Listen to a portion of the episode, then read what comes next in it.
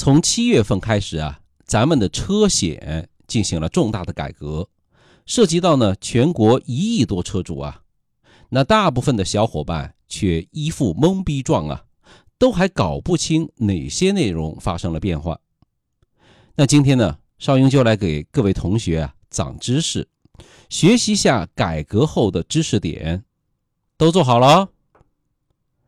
那我们来讲重点，学重点，不想花冤枉钱的可要仔细听哦。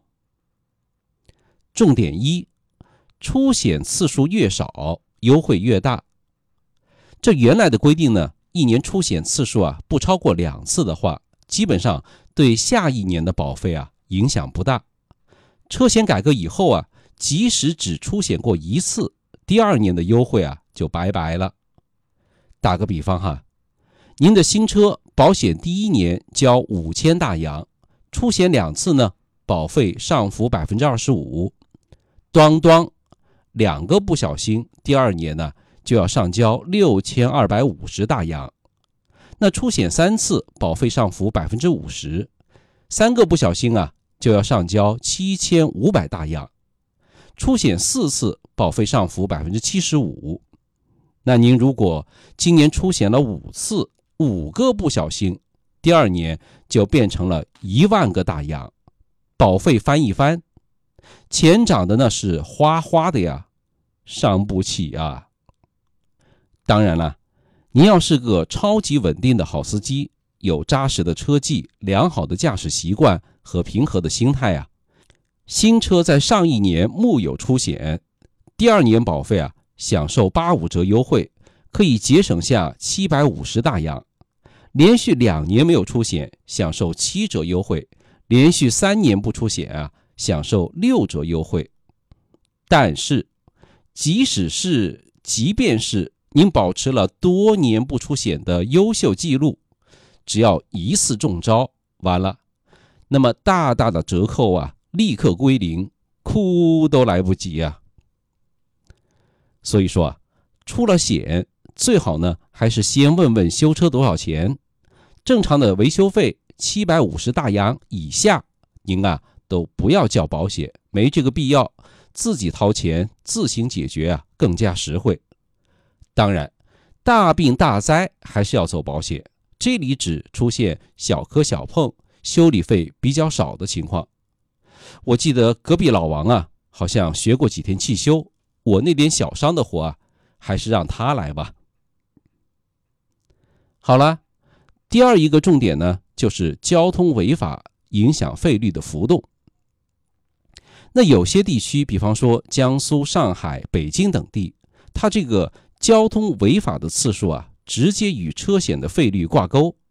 车主闯红灯三次，保费上浮百分之五到百分之十五；超速未达百分之五十的，三次保费上浮百分之五到百分之十五。那严重的超速超过百分之五十以上的，一次保费就直接上浮百分之十五，引入了叫做交通违法浮动系数的这么一个东西，可以强化保费啊对交通违法行为的约束和惩戒的作用。那您如果说驾驶习惯差的话，对不起，涨钱。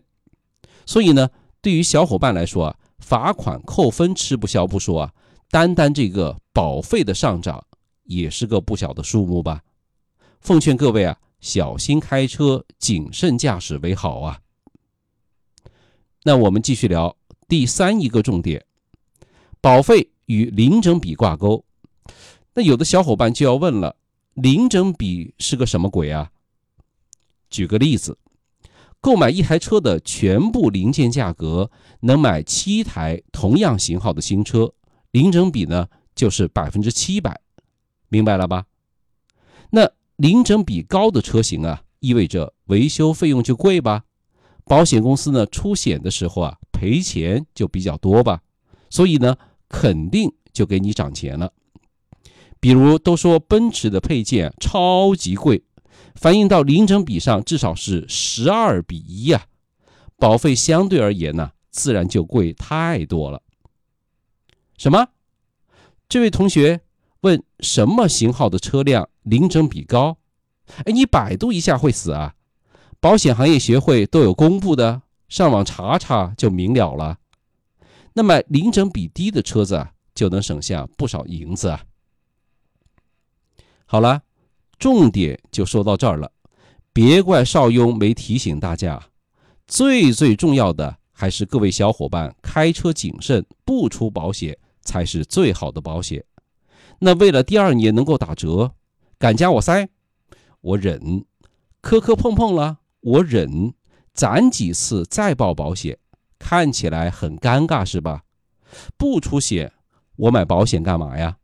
但是呢，换一个正能量的思路来想啊，如果我们路上每个人都抱着不出事的心态开车，会不会加倍小心一些？事故呢，会不会少一些呀？